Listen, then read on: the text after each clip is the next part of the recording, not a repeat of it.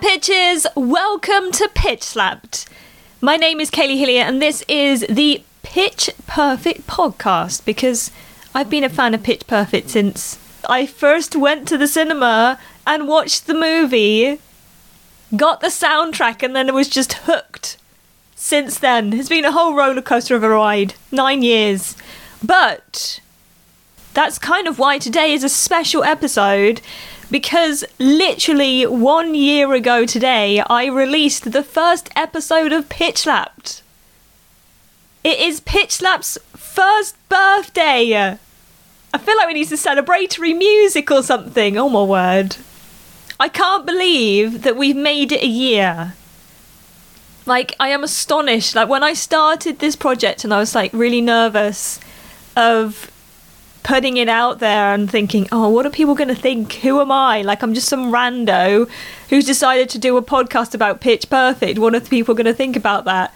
And it's been amazing. Kind of the nervous tension of releasing the first episode and what people were going to think, and kind of moving forward from there I didn't think anybody would ever listen to it. I was just like, this could just be me rambling and fangirling and just gushing over fan fiction and what people are doing in the fandom and what the actresses or actors are doing and just having my little like diary of all of that. But people like actually listened and like talked to me and people like responded to my questions and all the weird stuff I post up or like repost all over the internet I can't believe that I've made it a year. I thought maybe I'll get a few episodes out and that would be it.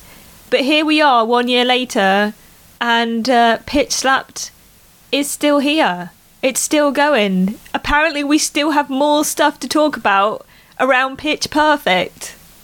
So I wanted to just kind of. So I kind of just wanted to take this episode and celebrate the year that Pitch Slap has had because I didn't think that people would want to get involved or that I would be able to kind of keep it going for as long as it's gone.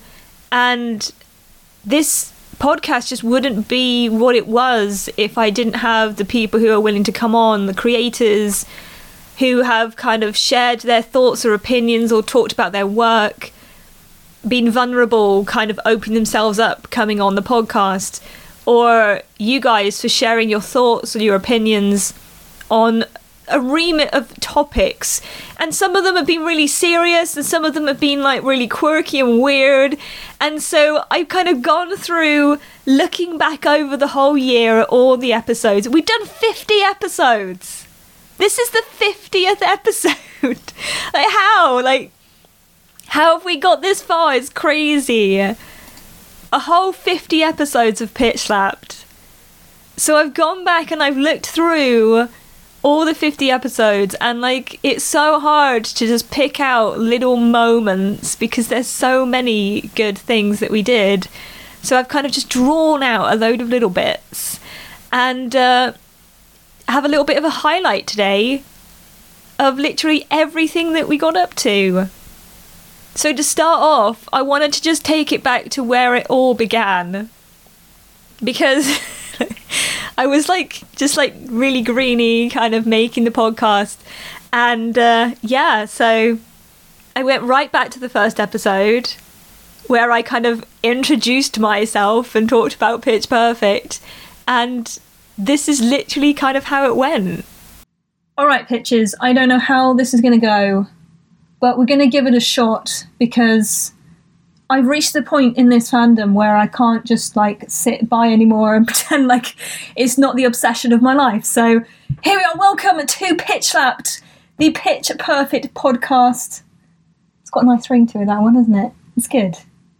My name is Katie Hillier, and I hope that you can join me on this journey as we just celebrate the greatness that is this fandom I have been a fan of Pitch Perfect for years. It's always been one of my favourite films, but it was only recently I didn't realise how. Like, I, I've been a fan of other things, but I've never really delved into the whole fandom thing before.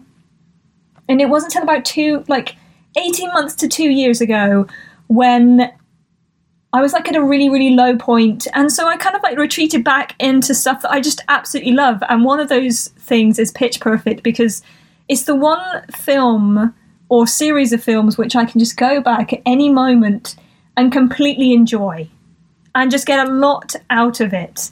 And I started watching the films again and I was like, oh, this just, it just wasn't enough. And I was like, I've heard things about the fandom from watching interviews and stuff, so I'm gonna I'm gonna look into this a little bit more. So all I did was like I just typed Bechloe into a Google search, and oh my word, like I was not prepared for what was gonna suddenly blow up and what I was gonna find. And all I can say is just like, I am astonished at the dedication and the hard work that creators put in, that fans put in to this fandom. And I'm sure, I know it's the same in other fandoms, but it was like amazing to find people who loved it so much to create stories, artwork. People talk about it and they talk about their favorite characters, what they're like. And I just found this whole world of people talking about Pitch Perfect, especially the fact that like it's something that I've always enjoyed but never really talked about with other people. These are like topics that I'll think about in my head and maybe like, you know, think through myself, but never really talk to anybody else about. And suddenly I've discovered that there are other people talking about it online and I'm like, "Oh, my, how did I not know this before?" Gosh.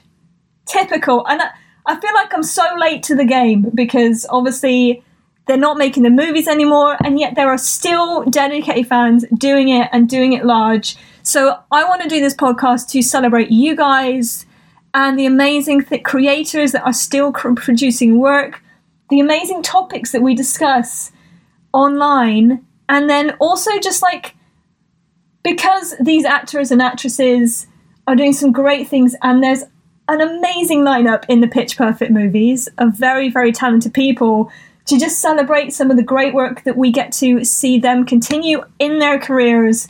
And so this podcast is going to be like a homage to that. This is going to be that space. I'm hoping I can do this regularly. It, it's going to be a regular thing, but we'll see how it goes. And I'd love for you guys to get involved. I'd love to be able to talk to some creators, to be able to, to pay homage to some fan fiction that we read and some great creations out there. And we'll just see how it goes. Who knows where this is going to take us? Because I have no idea. It's crazy to think that, like, a year ago, I released that and kind of had all these goals of what I wanted the podcast to be. And I made it this far. Like, we made Pitch Slap last a year. Amazing. I listened back to that episode now and I'm like, oh my word, I was so nervous so cheesy. And like even little things that like developed from that episode like i ended up kind of really embracing the uh, pitch pipe sounds on my phone. I literally like have a little pitch pipe now on my phone just for the episode. So i can literally just be like oh what pitch shall we do today? Let's do a g sharp. I mean, I mean it's a whole thing now I feel like I need to get an actual pitch pipe at some point just so that we can kind of embrace that whole thing even more. But I'm not going to go that far. I mean, like, we've had all these little progressions with the podcast, and like me just kind of gingerly starting off and sharing my experience. We then went into like the Chloe week last year, and I knew very early on when I started the podcast that I wanted to feature creators because it was a big part of my fandom experience delving into Pitch Perfect even more and discovering this space. And the thing that really kept it alive for me was the people who were making content and contributing. And while I didn't feel like I was creative enough or talented enough to make my own stuff, I really loved embracing what people were making and what they were kind of developing out there. So that kind of led me to then contacting creators. I'm gonna tell you, I was so nervous. Like even now, when I have to like contact people, I'm like, oh, I'm like imposing on their life, and it's like a whole thing. But everybody's been like so up for it and like willing to give it a shot. And I don't know how like it all happened, but the fact that I just like picked a creator and it ended up being Red Lance and just kind of carried on from there was amazing. And I feel a bit sorry for Red Lance because literally, like, I didn't have a clue what I was doing. And they happily came on the podcast to talk about their experience. And luckily, it all like came together and it's fine. But. but who knows how it could have gone. So this is just like a little clip when I was talking to Red Lance and uh, talking a little bit about, of course, experimentation. All I wanted to do was write a nice short fic. Was that the original plan for experimentation? It was going to be like a yeah. um, like maybe 10 chapters. Oh, wow. And I'd be done. At the core, it's a relatively small idea. And then it suddenly wasn't. Yeah, things just kept happening and developing, and then I had no control over the characters anymore. At this point, they're like they're taking me on a journey, not the other way around. I love that. I love that it started out this little idea, and and like you that you said, the characters have kind of run with it, and you're just yeah. kind of you're there just to write down their story. That is, it's exactly how it feels. It really is. That is fantastic. So if we delve into experimentation because I know that's what a lot of people kind of want to know about. Um, where did where did the idea come from? Um, I think literally just Chloe's line in the tent about wishing she'd experimented more in college. I remember the exact moment I left the theatre and thought, okay, well, I need to address that immediately.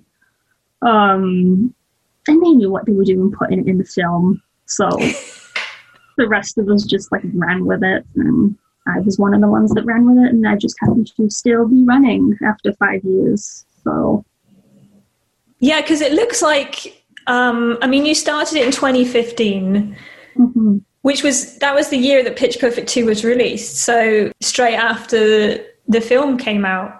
I think I started writing it like that the night that I went to see it. Really? Yeah from the sounds of it, you already know how it's going to go to a certain extent. You already have the bones of the fic in your mind. Could call them bones. Bones, fragments of bones. Yeah, um, I've had bits and pieces planned out um, over the last five years. Uh, little things like I knew I wanted to include Beca making a mix for Chloe. And I jotted down snippets of scenes to flesh out later. Um, like the titanium scene at the hotel. Um, I bet I've had chunks of that in my notes for four years. Just waiting to be written. Um, and I still have stuff I haven't got to yet.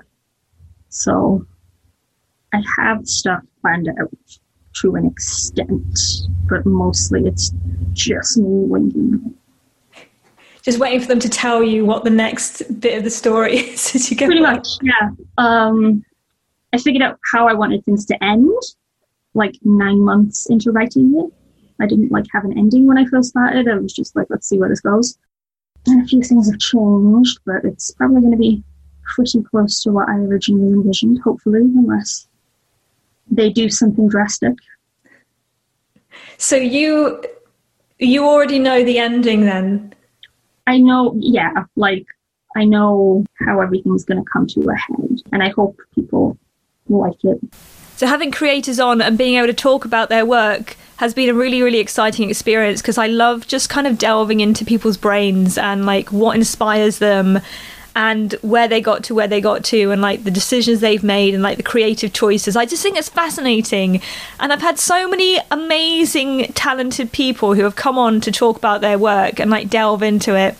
And we've gone from some sublime to ridiculous questions, like when I had Alicia Mead on and uh, she spoke about how she came up with her name it's a funny story because I mean, and I'll share it with with you and the and the listeners because I've shared it within the fandom before. I just won't say what my name used to be. Many people will remember. But anyway, when I worked on a Broadway show, one of the actresses I worked on a, a video shoot with found me on Instagram. But turns out that actress went to college with with Kelly from the cast. They were in like a cappella together in college. So then all of a sudden I was like, oh no, that's like way too close of a cast member. Like she tagged me in a photo and everything. I'm like, I don't need Kelly being like, who is this person? And like, you know, you like living in a world of paranoia, ending up on like my Tumblr full of pitch perfect inappropriateness. So I literally was like trying to figure out what my name should be. And I probably had watched Clueless recently and Alicia Silverstone in like 1995 when, or whenever that movie came out was so beautiful. And I was so obsessed with her as a teenager. And I, have always loved the name. And so I, I like was like, I'm to be Alicia. And there was like a roll of packing tape on my desk by the brand Mead. so I was like, I was like, Mead is a last name. Um, so I'm literally like clueless tape is really the, the what my first and last name uh, screen name are. Uh, so it's not a very sexy story by any means but just was just obsessed with at least alicia silverstone and and her name. It's also been really fascinating when talking to creators to discover how they got into fan fiction writing because they've all come from so many different backgrounds and experiences and it's always been really touching to kind of hear what fan fiction means to them and kind of where they've come from and why they write what they write. And one story that I always loved hearing was uh, from a Sweet Melody Trickling when they shared how they got into fan fiction writing.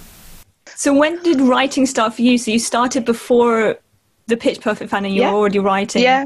Yeah, yeah, I always wrote little bits as a kid. Um, my granddad was big on writing and read a lot, and he would, bless him, he would send me little letters as a kid and say, This is a prompt that I want you to write. Like, this is a storyline that I would love. Like, I'm just going to give you two character names and I'm going to give you a setting, and you're going to have to write just if you want to write a little bit for me and send it back and so i used to like post them little little stories and so this is kind of the grown up version of what my granddad did for me before prompt lists and you name it. He used to just go, Hey, give me send me a short story and see what you can do with it.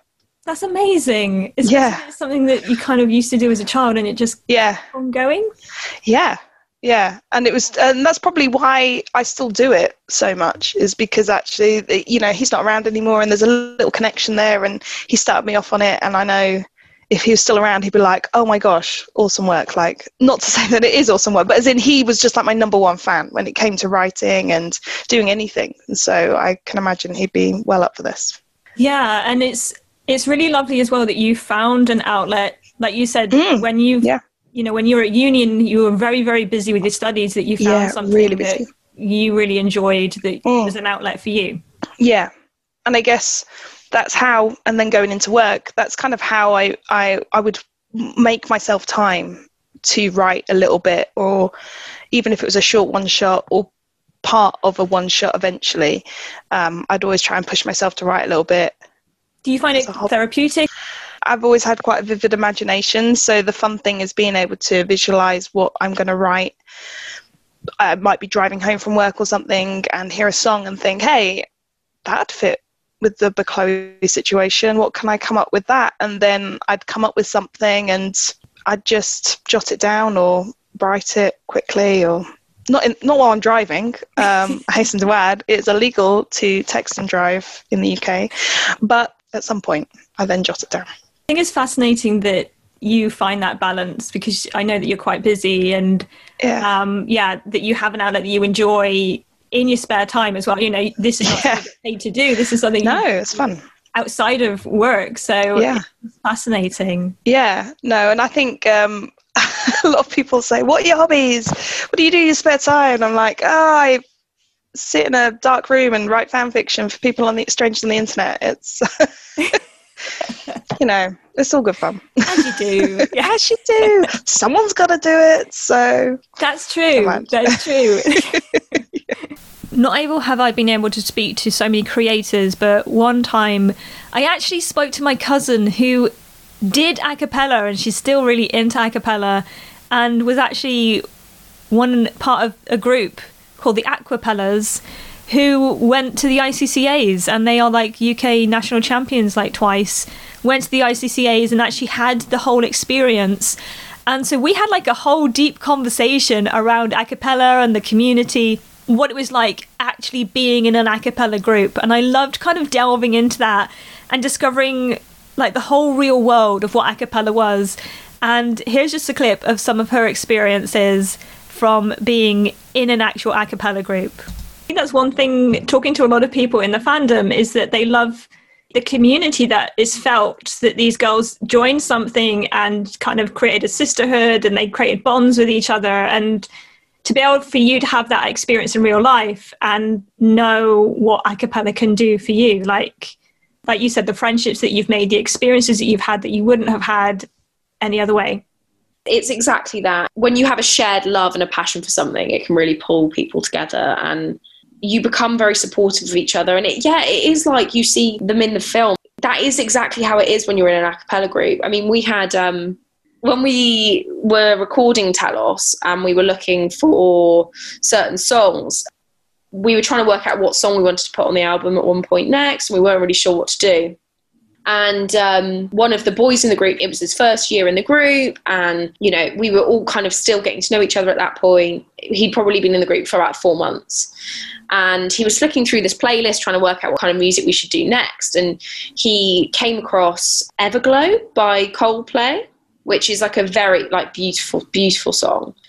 And he was like, I love this song. And he showed it to our MD, Erin. And Erin was like, wow, yes, I love that song. I've always loved that song. I've always thought it would be, make an incredible arrangement and I'd always love to do it. And at that point, my friend, he turned around to Erin and, and a couple of our other friends, and he basically said that the song meant a lot to him because unfortunately, the year prior, one of his best friends had passed away it meant a lot to him because it made him remember the relationship he'd had with this friend. And he shared that with all of us as a group and it was a very emotional moment. And erin because of this story decided that it was the right decision to create this song and to arrange it. And you know we did and it's beautiful and it was put on the album and it was dedicated to this boy joe and it was just a very poignant moment. And it's actually something that you makes you realize that like you build such big relationships with people. And it's not about the music anymore. It gets to a point where you just become friends and you become a family. And you're all different ages as well. Like you think when you join an a cappella group you might join in your first year of uni. So you could be like 18 when you join an a cappella group. And there could be people in that group that are you know up to 25 26 years old depending on like where they are so you kind of build these like like a family really. And you know that song became such a big part of our year and it got to the point you know we went to broadway and we performed and the day after it was like 10 o'clock at night and we decided we were going to go to the top of the um, rockefeller center we stood on the top of the rock and it was like dark and you could just see all the skyline around you. It was absolutely beautiful. And we just stood in a circle and we just shared this incredible time. We'd like performed on Broadway and it was amazing. And we stood in a circle and we sang Everglow together on the top of the Rockefeller Center. Just in a circle. We weren't singing it to anyone, we were just singing it to each other. And it was just a, like one of those moments where like to be a part of it and to realize that like how much you all mean to each other you know you shared so much and and you know you've shared the good times and the bad times. And it, it, i don't know it brings you together in so many ways. And yeah it definitely becomes like a family. It's you know that's how it is. And i guess yeah it's it's how it is in so many areas and things. But i think that pitch perfect does kind of get it down to a t really when it shows these girls who come together and end up like loving each other so strongly because that is what it's like so obviously we've got people who are really, really big fans of Pitch Perfect. How close is Pitch Perfect to being in a real life a cappella group? I'd say very similar. I'd say um, there are obviously things that are different. You don't tend to live all in the same house, especially not in the UK. You I love how that's where you start at. Like, I'm going to start with the basics. You don't live together in a sorority house. I don't know if they do in America. Maybe they do, but in the UK, you certainly don't. You might live with one other person from your group, but that is usually the maximum.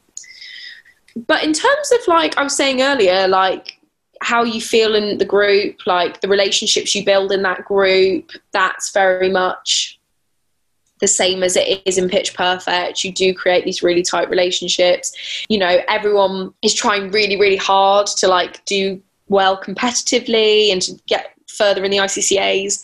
That's a big part of it. you're not necessarily having cardio sessions where you're running around an auditorium, but like you have lots and lots of rehearsals and stuff to kind of get as good as you can be. I've never quite found someone that voice as a woman could drop that low. I don't necessarily think that that is something that's true. Um, but I think that genuinely just like the competitive nature of a cappella is definitely like it is in the film. I think that the relationships you form, not only in your own group but external, like a cappella romance, romances are definitely a thing. they are definitely a thing. So, you know, there are so many elements that are very, very similar. And, you know, there are some elements that are better, you know. The relationships you build are almost better than you see them in the films. Like, these are friends that you kind of have for ages it's very similar to Pitch Perfect, which I didn't quite realize until we had this conversation, especially when I was talking about the retreat and I was like, oh my gosh, that literally happens in the film. Not only we had some amazing guests on the podcast, but we also kind of tried to delve into so many different aspects of the movies from doing like song highlights and looking at certain songs or halfway sort of through the year of Pitch Slapped, I decided to kind of start doing like scenes from the movies, and we've been working our way through Pitch Perfect 1 slowly. But often I would like come up with ideas or topics that I wanted to talk about and then just put them online as questions and get your feedback. And your feedback has made such an impression on the podcast because it just adds so many different ideas and opinions and I'll be able to kind of delve into topics and they could go from the sublime to the ridiculous, and you guys always have such amazing things to say. One more recent episode I did was on minor characters who had the biggest impact. And on Facebook, someone actually mentioned Kimmy Jin, and this kind of blew my mind what the analytics of like Kimmy Jin's impact into the Pitch Perfect universe was, and I will just never forget this moment. But when you think about Kimmy Jin and the impact she had, now she's not in like a load of scenes, but I think especially of her early scenes. Obviously, later on, there's just like little quips and things about being Beca's roommate. But those early scenes with Beca in her dorm room and her dad could have played a big impact in what then happens with Beca Mitchell. Let's be fair, if we just take a look at it, the first scene, we've got Beca and Kimmy Jin in the room. Beca's having an argument with her dad. And I can understand poor Kimmy Jin just being like, what the heck is going on? I've just moved in and my roommate is arguing with their parents. So she bails by going to the activities fair, which then gives Beca the out to also leave. And so it does make you wonder would Beca have gone to the activities fair if Kimmy Jin hadn't given her the idea? If Kimmy Jin hadn't gone to the activities fair, do you think Beca would have gone? I don't even know if Beca knew the activities fair was going on. Probably not. I can't imagine she read up anything about college before arriving at Barden because she didn't want to be there. So there's a real good chance, like, my mind is blown right now just thinking about the fact that the whole movie may not have happened if Kimmy Jin hadn't gone to the activities fair. And we go from like serious questions to questions like that and about characters to some ridiculous questions that I honestly cannot believe that you guys actually responded to. And I am so thankful that you embrace some of the weirdness that I bring into Pitch Slapped because I ended up having a conversation one time with my friend G, who uh, is ridiculously over obsessed, and it was all about Bella's fruit, which we I mean I originally just thought this would just be like a little conversation between friends, but then I ended up tweeting about it and then ending up asking you guys on like Tumblr and Facebook and everything. And then it just created this whole thing which is what fruits would all the Bellas be? And you guys did not disappoint. And it turned out that I was able to make a whole episode about this whole topic because the responses were amazing. Beca. The initial reaction to Beca was that Beca was a pineapple. Yeah, prickly on the outside but sweet on the inside, which you know what I'm here for. A lot of people do think Beca is a pineapple. Poor I like that definition though of being prickly on the outside and sweet on the inside. Yeah, well, It she does- is. She's all sweet for her family, but everybody else she's like, nah, leave me alone. I, I have an issue with that though, because I'm like, Beca's so small and pineapples are like one That of the biggest true. fruits. That they are huge. They they are huge. But there's not like a necessarily small prickly fruit that you could go for. They're kind of weird on the outside. Weird on the outside. Well, they, I don't know how to describe it. They're like they're not quite prickly, but they're not quite furry. They're kind of that weird in between thing. yeah. Weird me like furry fruit. I I will premise this with saying the fact that I've, we we're making an episode about fruit and I'm not a big fruit eater is uh, I mean, impressive. either it's hilarious. I'm going to just put it out there into the per- pitch perfect sphere. Chloe and Stacie having a cherry Stem tying contest. Oh no, cherry tying. Beca just like I don't know how to process any of this. that was a surprising one. I didn't think Hmm. about for Chloe. Yeah, no, I like the It's also a little bit like it's got a little bit of a punch to a cherry, hasn't it? yeah As well, which I think we can all agree Chloe does have a have she Yeah, she's a little sweet. bit fruity. We are talking about fruit. What I was gonna say, like I knew you were gonna do that to me, but they are. They're a little bit fruity, you know. Um, but they also have that like little sourness that Yeah. can kind of kick in on the other Yeah. side. Okay. It's that kind of like you don't really quite know what you're getting with a cherry. Yeah. Fat Amy We did it. Yes. as a cucumber. Because it's an Okay. innuendo fruit. Yeah. She'd make inappropriate jokes. She'd mm-hmm. enjoy poking Beca to annoy her. And she's into martial arts stuff like chopping. I love that's amazing.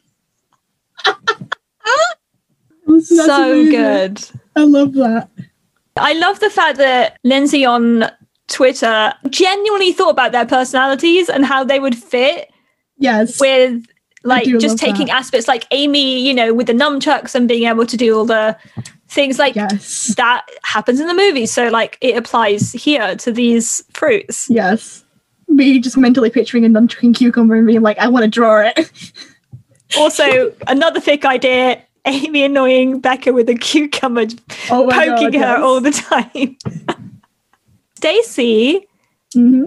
an aubergine. It's not a fruit though. It's a vegetable. Is it? Is Oh it? God, is this is this another one of those ones that we we just assume? I don't know because I'm thought that cucumbers were vegetables, but apparently I'm not. sorry. Um, but, but she says, "Does this really need explaining? It's an innuendo fruit. She'd make inappropriate jokes, and she's leggy because she's a long fruit, kind of. yes. I mean, if it is a fruit, that would probably win hands down. But I don't, I don't know. Is it is an aubergine a I fruit? don't, I don't eat them, so I've no like they are gross. I don't think they have seeds in them, so I think it's a vegetable. Do we need to I Google no this? idea. Is an aubergine a fruit? Here we go. Here we go. It's the excitement, the tension. Oh, also, I just need to clarify. We're talking about an aubergine, but apparently that's not how you say it in the states. It's an No, it's eggplant, eggplant. In the states, but we're talking about the same thing. Yes. Okay, just to clarify, aubergine, eggplant, Eggplant. the same. So, according to Google, because we we love a good know Google, Google. fact. While generally thought as a vegetable, eggplant is actually a fruit. Oh. Does blow my mind. This has Oh blown my my mind. It's like the strawberry thing all over again and Gosh, I feel like like we're learning things today on the podcast. This Yes. is becoming educational. there we can see that there was a point to doing this podcast. What did you learn from today's episode? Aubergines are apparently fruit. What the heck is a vegetable then? Like, are there anything that's actually a vegetable? I have been lied to my whole life. Is anything ever a vegetable? Gosh. And not only do we learn things on this episode of the podcast, but we also then ended up creating what has now been affectionately known as Beccato. and Bakato is now a thing, and it it will probably forever be attached to the podcast in some way. And and I know G has had such a response from Bakato that yeah, it is now just part of Pitch Slapped history. We were talking about, and again, I, I do apologize to Redlands. Um, we were talking about the potato fic, and then it kind of my brain was like, but what if Chloe was a potato? And there's that whole um, you say potato, I say potato thing in America, which is not it's not a thing over here. We all say potato, and it's fine. And I, I think I was just messing about the next day and winding people up because that's what I do. Um, and I was just like, yeah, you say potato, I say bacato, and then this whole thing about Beca being a tomato turns up. For the for the podcast, um, Kaylee's head, head head is in her hands. Like it, it's the whole thing. Um, the Bacato thing hasn't died. I would say this conversation comes and goes, but Bacato has like endured the quiet periods. She's always there. Um, I drew Potato and Bacato because apparently that's what I do now. That is my legacy. Uh, is um, the Bellas as weird things that aren't humans. It would Born seem. out of. I, I hope Red Lance realizes that this has now expanded into a Yeah. weird space on the internet. onto my blog, in which I like to draw random things that the Bellas are. Becata was born. One aspect that I found really fascinating doing the podcast is looking at different ships in the fandom. Because obviously Chloe is the big ship, and I love Chloe, but there's so many other couplings that people really engage with and they make fan fiction about, draw pictures, like do so many things over, and have a lot of thoughts over these characters. So I've wanted to kind of get to know some of the other ships in the fandom because this is a a whole pitch perfect podcast. It's not just Chloe. So I kind of reach out every now and then. I've done uh, Bemily was a big one. I've done Jessley and Chaubrey, and there are other ones that we haven't covered yet, but we've like featured like Strawberry and Jungson in the fan fiction highlights and stuff. So like I'm sure there's more to come. But all of these spark such interesting conversations and also kind of allow me to kind of explore these new areas as I get to know other people and what they love in the fandom. One example though if, of just kind of learning and getting to know these ships is as a podcast you have to say the names. And um, sometimes they're not always easy because often people don't say them. You just write them down. Whether i've got to try and read people's AO3 names or their writer names or their Tumblr profiles. and one name that I was so terrified to say was Corbury because I was like, how on earth do you say this name? What do people think it's said like? And amazingly, this has sparked like a whole thing since I asked the question because I got into a group chat who were like a Corbury group chat and basically sort of said, okay, guys, I'm doing this episode. How do you say the name? And I've mentioned this a number of times in different groups, and it really does spark a whole debate. And like, I did not realize that people were going to be so passionate about how they say the name. And luckily, it did also just highlight to me the fact that clearly nobody is actually quite sure how to say the name. It's not just me just not being able to read it properly. So I had Rabidnar join me on an episode to look at the ship that was Corbury, and I asked them this specific question because I thought they're such a big Corbury fan. They should be able to highlight and just enlighten us into how we say the name Corbury. Everybody seems to have an opinion on how it should be said. There's no like standardized, like, this is the way. So, for example, we've had Aka Tired on Tumblr who says, I've always said it with a hard C, but maybe I'm wrong. So that would be Corbury. We've also had Ridiculously Over Obsessed who says IUCH, but if we go off of the way Chloe is pronounced, is probably wrong. Also, What a Cute Name says I say it like Aubrey, but with a CH sound in the front. We've also had Chaubrey like Charmander. I like it. That is by Thuron. And lastly, Snowflake19 says, It's like chair, It is, isn't it? Don't make me question my sanity. Well, we're going to make you question your sanity today. So, hands in. Jalicia, how would you pronounce Chloe and Aubrey's ship? I definitely pronounce it with the hard CH as in Cobry. Cobry. I think then we can just all agree. I think from the source, it should be called Corbury. Can you just like give us a little explanation why you think it's said that way? I spoke to you on a group chat about this and I thought you had a really good explanation. Well, I feel like because ship names are always the names of the two characters combined, it doesn't make sense to me to pronounce it with the soft ch because you don't say Chloe, you say Chloe. So that would it would make more sense for it to be Cobry. So that makes so much when you when you actually describe it. That makes so much more sense. Yeah, but you were also present for the whole argument on the group chat where everybody had their own opinions and the reasons behind it. I, I must admit, so I jumped into this Corbury or Chaubury group chat and I felt so bad because I asked this question and people were very opinionated on how it should be said. I was like, oh man, I don't, I hope they don't like hate me for like blowing up the server. you definitely blew it up a little bit with that question. I have never seen it all so heated over something. I mean, the weirdest one I, I saw, I spoke to someone and they were said, well, why doesn't it have more of Chloe's name in it? So shouldn't it be called Clawberry? So it's C H L with Aubrey. And that just sounds really odd. That sounds really violent, like clobber. yeah. yeah, it doesn't quite roll off the tongue quite as well. Clawbury. I feel like it has a lot of Aubrey's personality in it if it's like clobber. That's true. That is true. Maybe. But I think we'll stick to uh, Corbury for today. I like it. Like you said, it sounds more like Chloe and Aubrey because, yeah, we don't say Chloe with a CH. It just doesn't happen. I don't think I've ever like seen a ship name where it's pronounced differently than the character's actual name. So, from that moment on, I've been trying to say Corbury I still get it mixed up, but like at least like I know that that debate will probably forever be there and people still have their own opinions on how Corbury or Chaubury or however you want to say it is said because we just don't know. Another ship that we dove into very very recently, literally last episode was Jessley, which is such a beloved ship.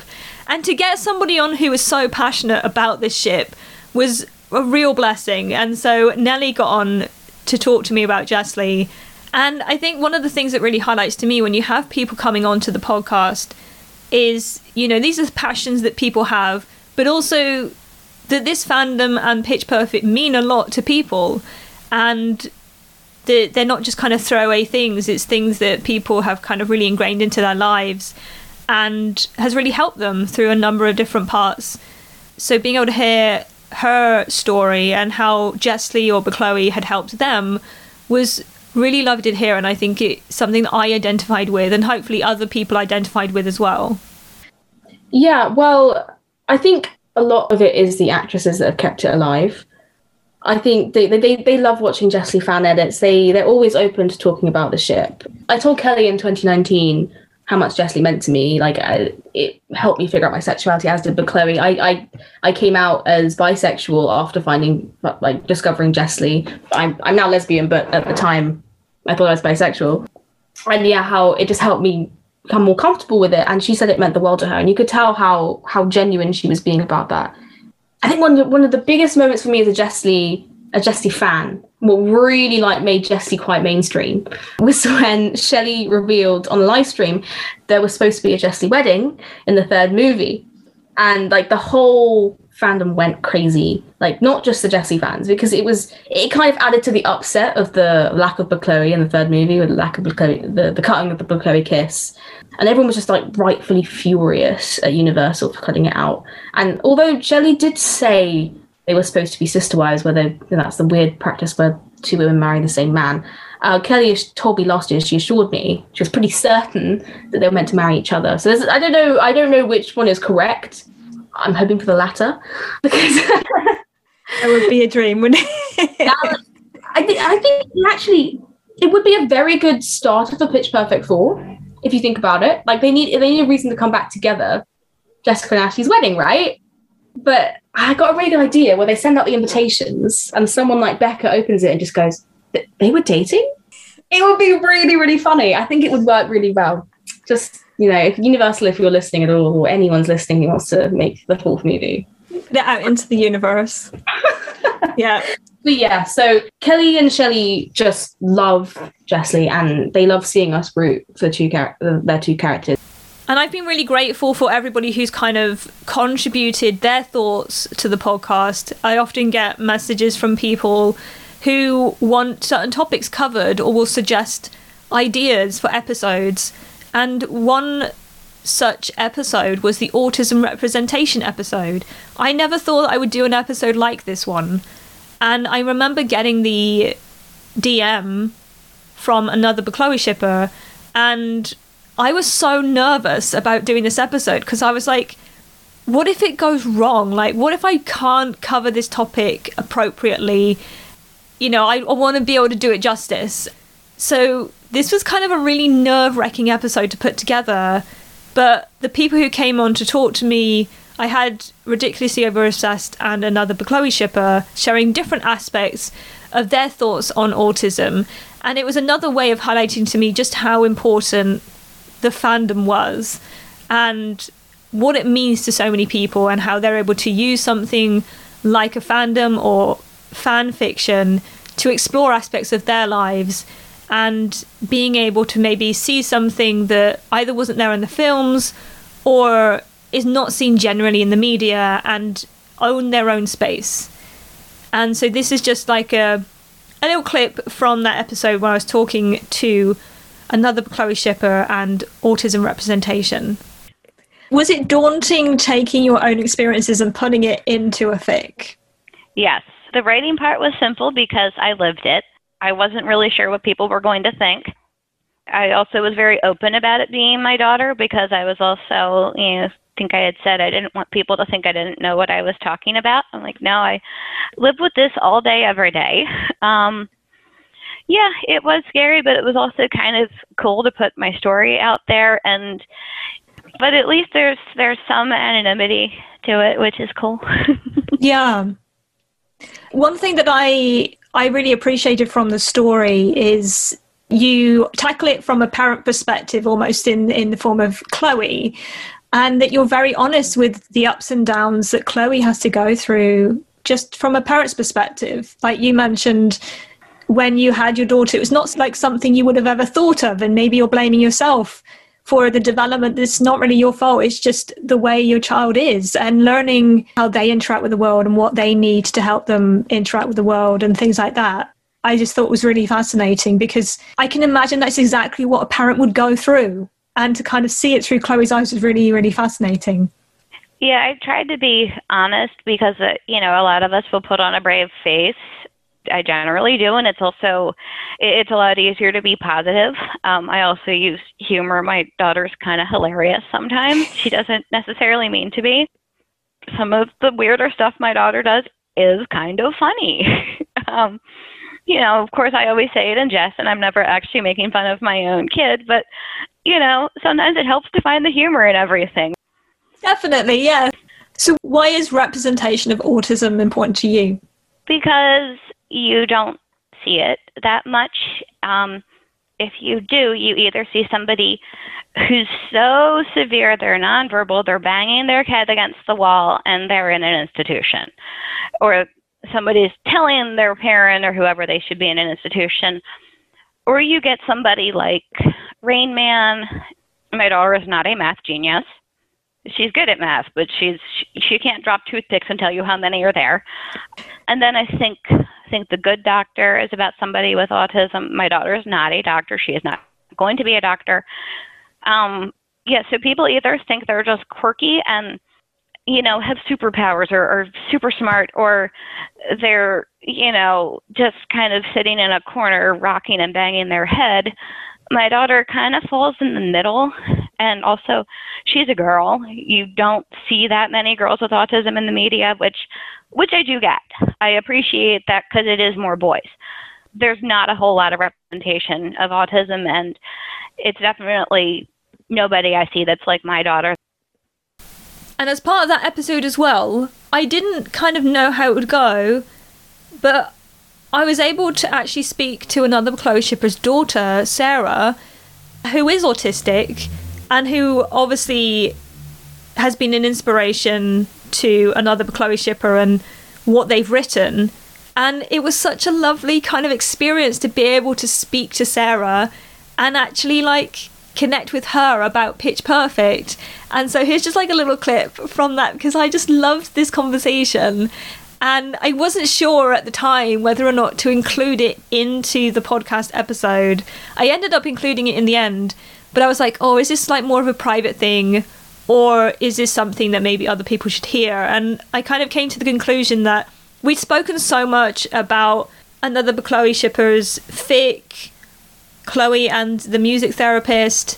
And so the fact that this a lot of this was inspired by her life and her experiences with her daughter, being able to just kind of humanize and just share a little bit of the daughter as well was a really special experience. And I know that that's kind of why I felt like I needed to include that in the episode. And it was kind of just really special. So here's just like a little clip from that. So I'm very excited to speak to Sarah. Hey! Hi, Haley. Hi, thanks for joining us. You are welcome. I am so glad that we can talk about Pitch Perfect. Yeah. Who is your favourite character? Mine is Aubrey. Aubrey. Why do you like Aubrey? She yells at the Bella. And she busts the bells around. That's true. She's very good at her job. My favourite character is Beca. That's cool. What do you like about Pitch Perfect? That the bells were in colors at the first one. And Aubrey gets to tease the Bellas. Yes. I also really love the songs. Do you have a favourite song from the movie? Yes, mine is I saw the sign. That's awesome. Yeah, I we'll think- pretend mom wasn't old enough for you know that to be her jam in high school. My, I think my favourite song is uh, "Just the Way You Are" by Bruno Mars. Oh, that's cool. So, what was your favourite part of the movie? That Becky was kissing Chloe. Oh yeah, that's that, that awesome. totally happened on Hood Night. That was at Hood Night. Yeah. So we've had some like really serious conversations of looking at some deep topics on the podcast that I never thought that I'd end up covering. I am so grateful for those who kind of were willing to share their stories and experiences to kind of make that possible. And also it was able to highlight the fact that these are topics that people do cover in fan fiction and try to give a voice to. That's nerve wracking in itself, like for all those people who've decided or felt uh, compelled to cover topics that are difficult to do. So, fair play to everybody who has a go because it's not easy. We also just like had episodes where we just cover some weird topics. Obviously, we did the fruit episode, but there's also things that happen in the fandom that I wanted to know more about and just kind of like get to know more about these creative opportunities. And one of those was Horror Week that I was so intrigued by. And horror's not necessarily like a big topic that I've really gone into that much. And I was a little bit like, oh, am I the right person to talk about horror? Because I don't know anything. Luckily, Unholy Helbig, who helped to bring Horror Week together, spoke to me and we really got deep into the horror topic. And one aspect of that conversation, we like decided to look at Final Girls, and I just loved just getting their thoughts on the Bellas as Final Girls. Okay, so if the Bellas were in a slasher movie, which ones would survive and which ones would die? Because there is like an order, isn't there, in a slasher movie? One hundred percent. Uh, the person who has sex first dies immediately. So Stacie and I'm gonna say Cynthia Rose, they're both out. They're um, I think that middle grounds, good middle grounds, maybe. is Jessica and Ashley like they could definitely get like if we're talking about like horror anthology like show wise, episode two or three. 100% like they're the nice neighbors that happen to die. And then uh, I think after that, Chloe and Emily, they gotta go. They're out. The two nicest characters are gonna not gonna make it. They're not, and I feel like I feel like Emily goes before Chloe does because Chloe has that dark side. So I feel like she's got that smarts going on. Uh, not that Emily doesn't, but I feel like Emily would be like, you know, let's make friends with the killer. What if we find out why they're killing people and try to fix it? And Chloe would just be like, okay, I'm kind of on your side, but if we don't within the next hour, we have to run. So I think Emily and then Chloe. And I think the top spot, the final girl, is between Aubrey and Beca because they're kick ass. Sorry for the language, but they are. Um, and I feel like one of the things that bothered a lot of people in Pitch Perfect 3 was the fact that Aubrey didn't fight back. Like, I was like, girl, you Yeah. have military training. Why are you just sitting there freaking out? Like, hug Emily more, but also, why are you just sitting there? Yeah, I, I've spoken to a lot of people, and they're like, in an apocalypse, if there was an apocalypse AU, Aubrey would be the one with the big guns. Oh, 100%. She'd be the one that would like control everything. Yeah, Aubrey would make it to the end. 100%. Beca, I feel like would too. It's fascinating that, that it's those two that you would have survive. And I could totally see it though, because like they are the two that you can throw the most horrific things at and you can mm-hmm. write it like whenever you see stuff written it's usually beca or aubrey that go through a whole heap of rubbish Yeah, and I feel like people do that because they're like, oh, we can't do that to Chloe. She's so sweet. Like, oh no, we can't do that to Emily. But what if we did? But no. it's just, it's so much. at Christmas, I wanted to kind of take it a little bit further because we'd spoken about fan fiction so much. We'd covered things like Horror Week and we looked at ships.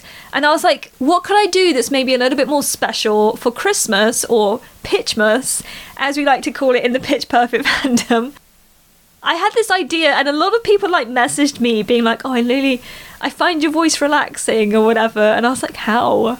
How is my voice relaxing? I have no idea." People wanted me to read a fic, and I, I was like, "Really? Like what? I'm not. A, I'm not a professional voice actor. I, I mean, I could give it a go." And so I asked the author, Isa Cabral or Snow on Bahia on Tumblr, if I could read one of their fics on the podcast, and they agreed. And I mean, that's like a whole thing. This is something that somebody has written, and they're letting me just like read it out. And hopefully, I did a good job. Like, it was a really like fun experience to be able to have a go and maybe bring this to life. And I'm not by any means a sort of voice actor or like professional reader. I mean, I struggle anyway reading things, let alone trying to read a whole fic out loud. And you do not want to hear the the edits of that because I must have read everything like so many times. And then also like you had to do like certain voices, which I was terrible at. But the fact that they let me actually read their fic out on the podcast was a very special experience and who knows maybe i'll do it again sometime but it was just kind of like almost having like a little audiobook experience on an episode and that was just really really cool and so uh, here's a little clip from my night before pitchmas episode where i read christmas must be something more by isa cabral beca simply groaned again still not opening her eyes just distract her while i make coffee okay fine Beca grumbled, finally opening up her eyes. They've been doing this routine for a while now. I'm up. Good. The room was lit up by their bedtime lamp, enough for Beca to see her wife's soft smile. Don't be long, babe. Chloe gave her a sweet good morning kiss and made her way out of the bedroom. I won't, Beca called out on her backside. And don't forget our matching PJs! Beca couldn't hold on to her grumpy facade at being forced to wear a red and green candy cane onesie when she spotted her daughter sporting the same outfit and Chloe's blinding grin. Mama! the little girl exclaimed. Merry Christmas! She had recently conquered her R's and still made Beca's chest inflate with pride whenever she heard it. Merry Christmas, Munchkin! she exclaimed back, as chirpy as she could at this ungodly hour. Santa came! Emily pointed excitedly, looking at the tree in wonder. He did? Beca feigned surprise, picking up the little girl for a snuggle. Whoa, look at all those presents! Yeah! Emily yelled right in Beca's ear, making her wince at the volume. Presents for Emily? Why don't you go check? She put her daughter down and sat on the rug next to the tree, making herself comfortable because she was sure they wouldn't be getting up for a while. Bring them here so we can open them as soon as Mummy is done with breakfast. Mummy, hurry! Emily shrieked as she ran towards the lit up Christmas tree.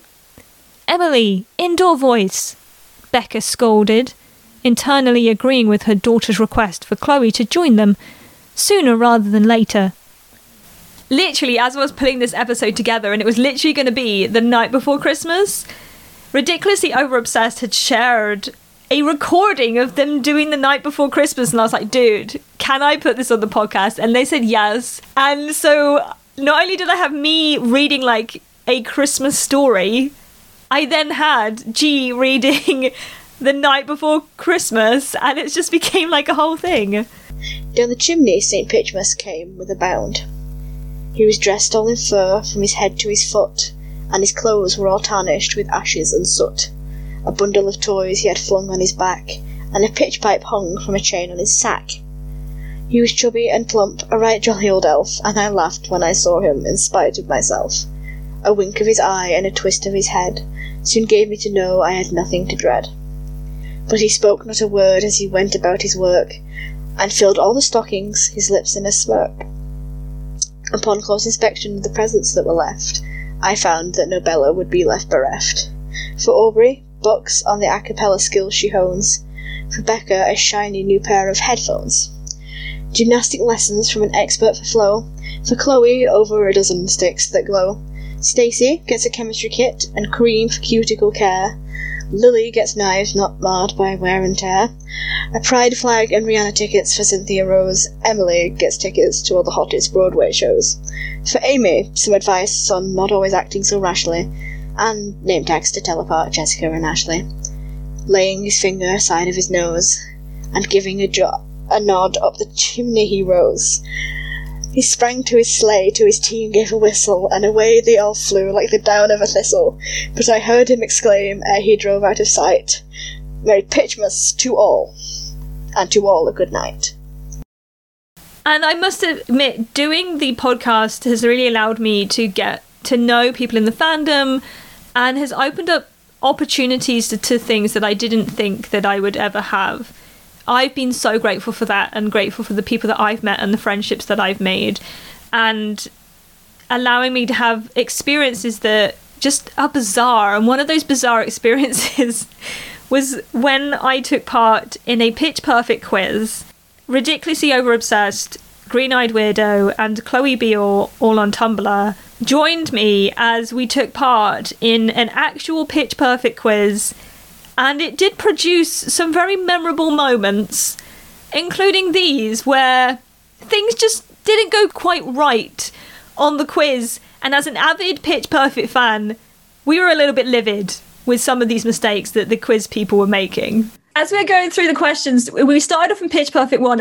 Like it was all going really well. Questions like Chloe announced that she had a medical condition. What was it? Who's good at horizontal running? And then there was this one question that I think suddenly it was like, actually, they don't know what they're talking about. And the question was, what year was Barden founded? Oh my god! I could see Ellie getting madder and madder again, and I was like, "Oh my god, we go, here we go again." People brace yourselves. So we we thought we had this. We were so set. Yeah, because Carter like literally sent us a picture of a like a Barden Uni- University shirt like the day before the quiz, and Yeah. it had like the year that it was founded on it. Yeah. And we were all just like, yeah, yeah, we, we know this. And we like put the answer in with our whole chest, and then suddenly it was like, no, that's wrong. It's like, excuse me. What year did they say that it was? 1955 is when they Yeah. said it was then. yeah, I really want to know where they got 1955 from. I have no idea. Literally. because It's literally like on the website, like it literally says founded in 1907. And that's on the like, you know, they have the like little wikis for everything. So they have the Pitch Perfect wiki and whatever. And it was literally on there. So surely if you're going to get your answers from anywhere for like a quiz, that's where you're going to get it from. We were all like, "Wait, have we got this wrong? Like, what is happening?" I, like, we Yeah. were like second guessing. Like, I'm pretty sure it's 1907. What is happening? And there's like a little chat bar on the side where people are like talking. Yeah. All the teams are chatting, and they're all kicking off over this question. like, uh, no, Me like, me like, but the t-shirts all say 1907, and then like the chat like blew up, and I was just like, oh okay, Yeah. I feel better now. yeah. So they corrected themselves at least then. Yeah. They were like, okay, everybody that said 1907, you can have it. And it's like, yes, we Yeah. can have it because we are right. Exactly, you can have it. Oh, that's very generous of you to give us the right answer. yeah. They then asked this question Who said this? I will do whatever it takes to get us back to the top. And what did they Whoever it takes. what was the problem with this Yeah. question, G? Because everybody was freaking out in the chat about this question. Right.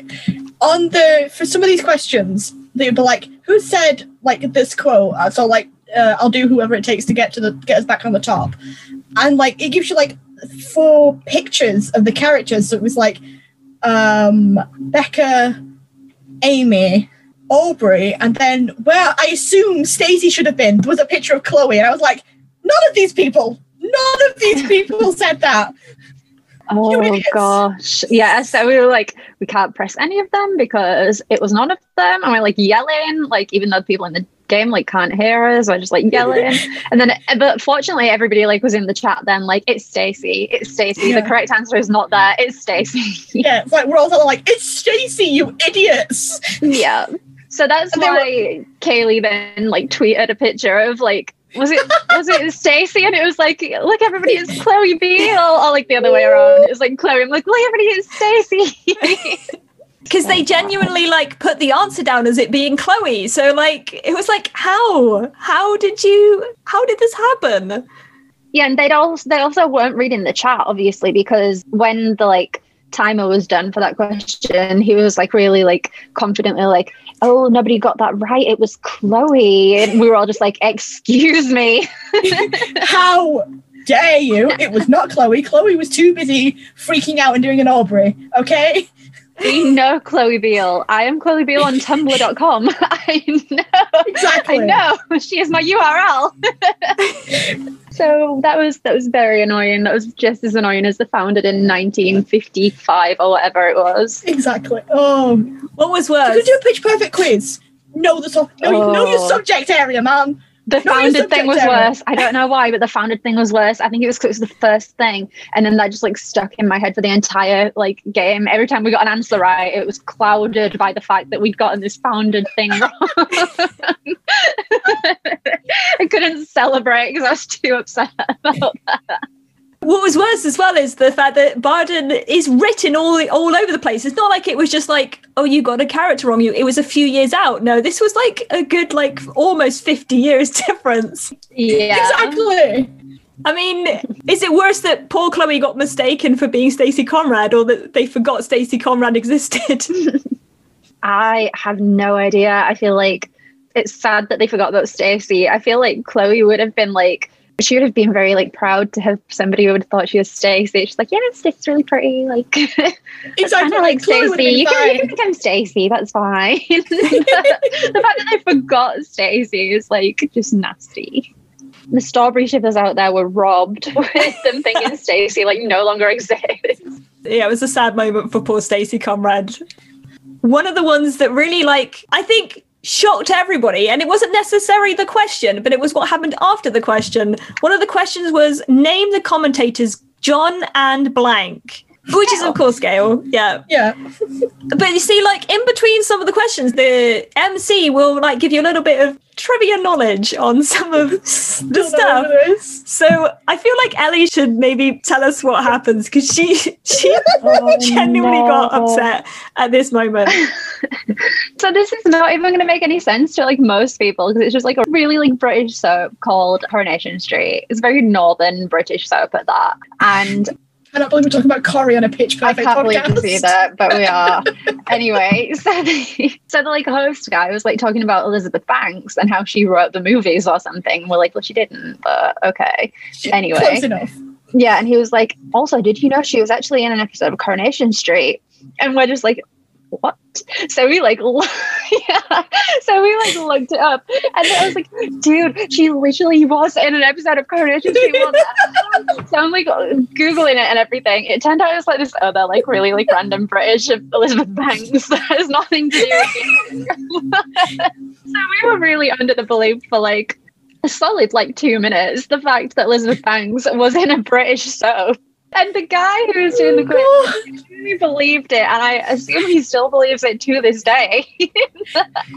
Elizabeth Banks was in Coronation Street, and we just have not been over that. We have not, we have not gotten over that since, and I'm pretty sure we're never going to get over that. She, in fact, went and like researched the British Elizabeth Banks for hours. cannot find a photo of this woman anywhere. It's like, does she even look like the American one? And it's like, I don't know because I cannot find her anywhere. No, conspiracy On the off chance that she's listening to this, if you are the British Elizabeth Banks, can we please have a photo for scientific purposes? Yeah, no, my conspiracy theory is it is actually Elizabeth Banks, the American one, and she just wanted to be under, she wanted to be low key, and she didn't want anybody to find her, so she just came to England and acted in a bunch of like northern soaps. I was looking at, at the British one's IMDb. She was in like things like um, The Bill and uh, things like that. And I was like, this could not get more British if you tried. What are you doing? Amazing. The idea of, of, like London's Burning, which hasn't been on for years, but it's also a very British drama, and it was like, Yeah. this is what is happening. Yeah, so honestly, none of this is going to make sense to like a lot of people listening to this, but honestly, it's like it oh. threw us. well, like like you said, the guy was completely serious. Like he was, ge- and he kind of quite chuffed that he knew this like underground knowledge of Elizabeth Banks. And you know, he started off being like. Oh, you know, she directed and wrote the movies. And did you know that Elizabeth Bank was in Coronation Street once? And, and we're all just like, like genuinely like, was she in Coronation Street? I didn't know this. What? And Yeah, uh, was yeah, like a paramedic. Losing her mind for like a full oh like 10 minutes. It was worse because then when Eddie looked it up and it was there was an Elizabeth Banks in Coronation Street, I was like, this is amazing. That's telling everything I've ever known. I was like, oh my god. Yeah, this big Hollywood actress actually came to the UK and was in an episode of Coronation oh Street. Amazing. Like, what a weird and wonderful like show to go on. We were all genuinely shocked. Like there was just a moment of just being like, I don't know how to consume this information. And then as like you went further down the rabbit hole, you were like, oh wait, uh, it's a different Elizabeth Banks. It says on the Coronation Wiki page not to be confused with American actress Elizabeth Banks. Yeah. And having this many people on an episode, it was just bedlam. Like, like I feel like this was just like a, such a chaotic episode, but it just came together so well. And it does seem that some of you also just really enjoy just either the absolute bedlam of some episodes or just me making a fool of myself because I'm awkward and we like to embrace my awkwardness.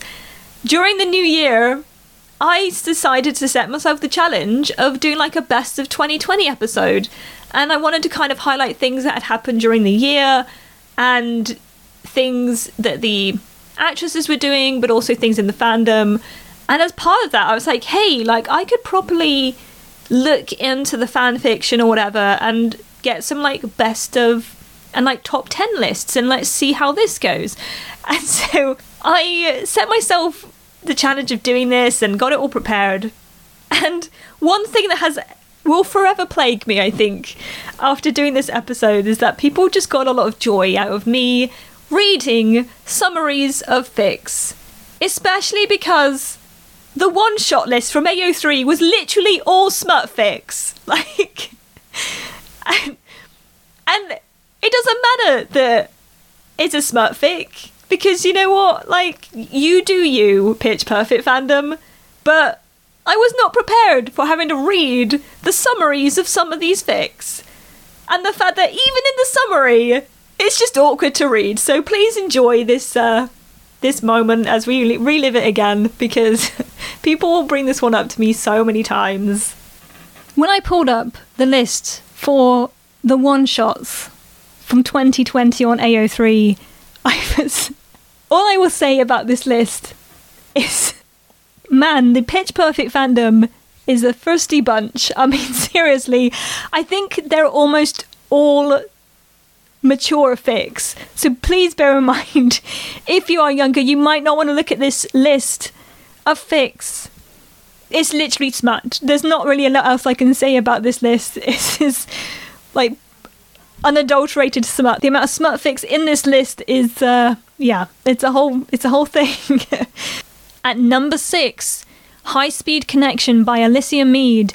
The summary says So Beca is a bit of an exhibitionist, so what?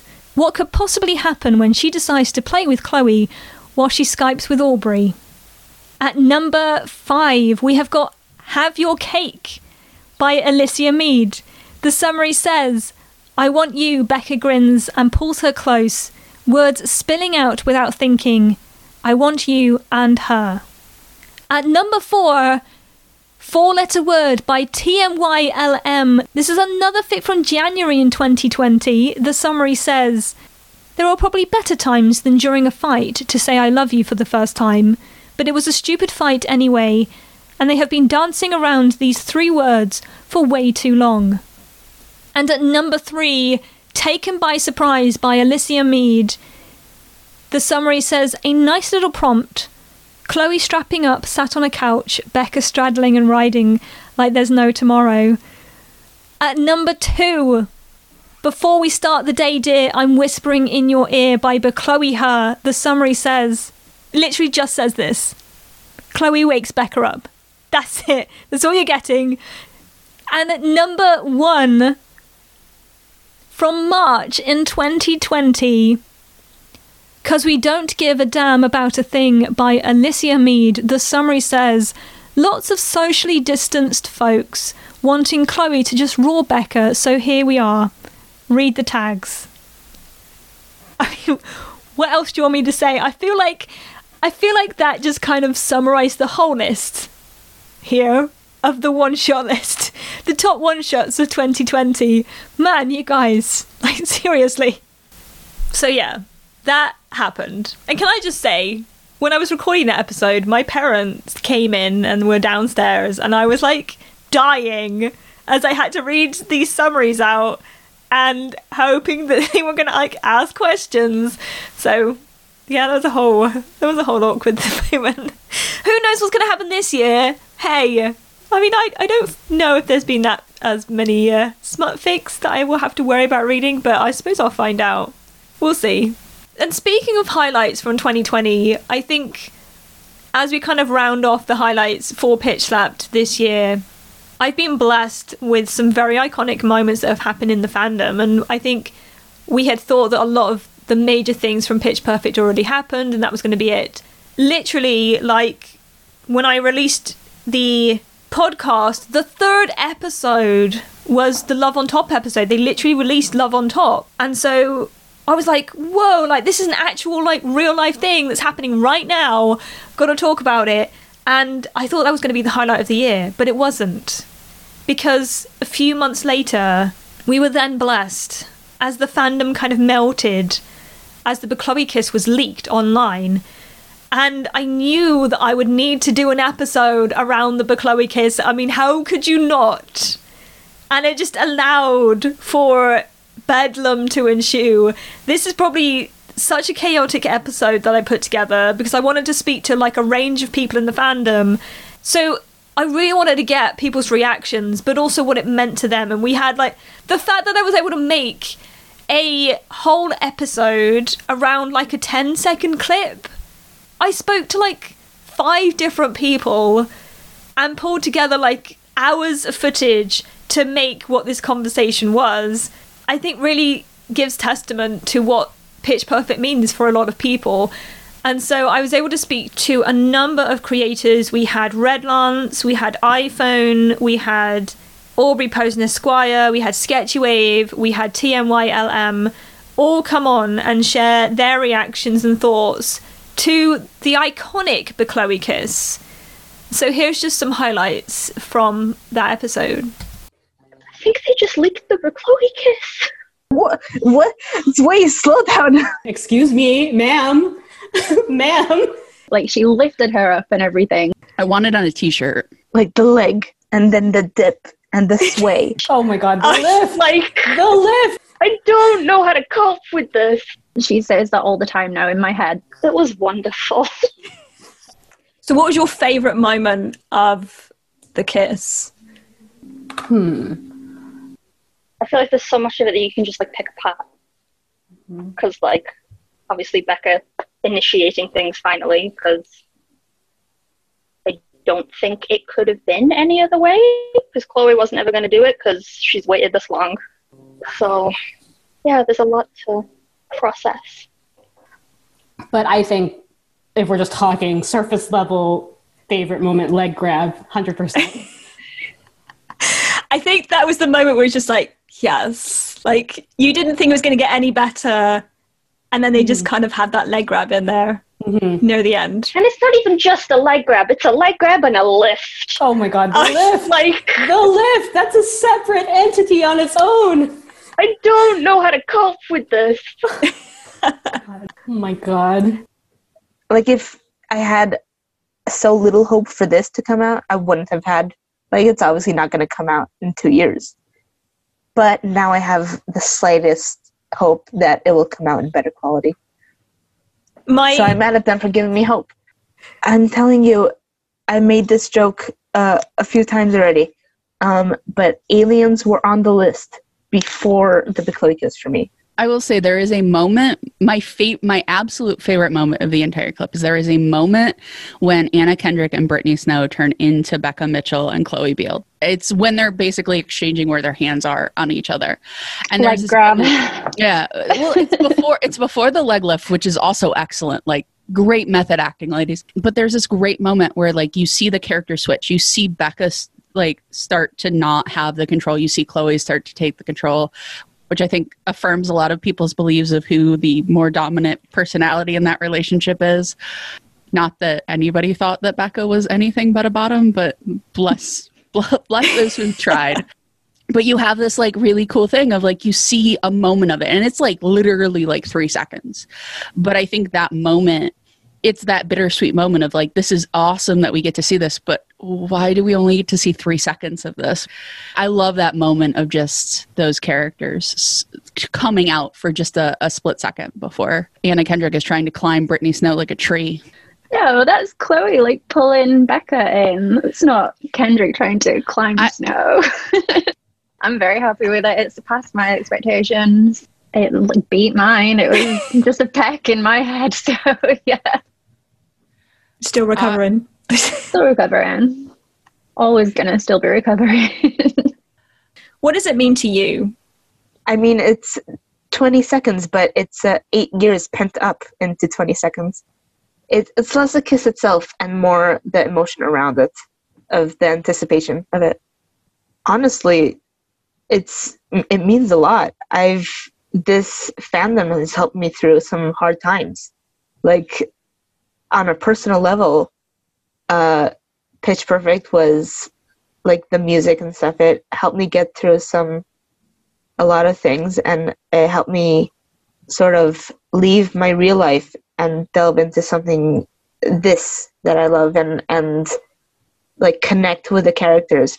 And it was like it's not the kiss. It's they finally like I finally got it. It's finally like the cycle that I've been waiting for is complete. Like the anticipation has been resolved and it's like this amazing feeling. So yeah, it was an emotional journey. This whole thing.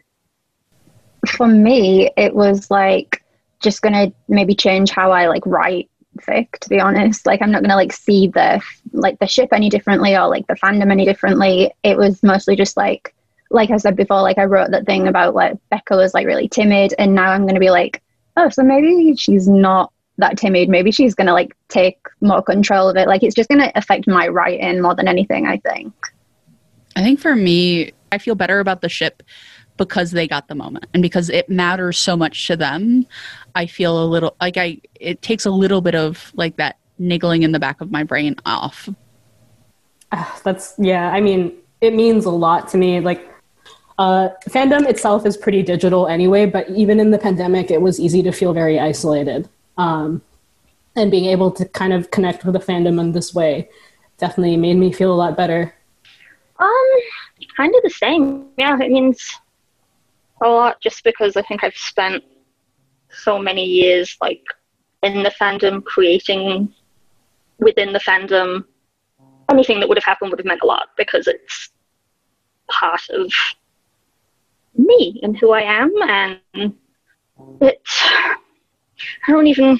Yeah, there aren't words that quite describe what it means, especially to like somebody who you grow up with like no representation and people don't they didn't do this stuff. Like the fact that Kendrick even initiated this thing because she knew that the fans wanted it. People didn't do that like 10, 20 years ago. That's not something that happened. So it's just, it's nice to see and it's, uh, I feel blessed. It's one thing that I've absolutely loved about this year of doing the podcast is being able to share my love for Pitch Perfect and what Pitch Perfect means to me and being able to share that with other people and their fandom experience, what these films had brought people together and allowed them to experience and is a big part of people's lives. That these kind of 10, 11 awesome nerds that we watched over three movies, one music video, and a little grainy clip has meant so much to so many of us.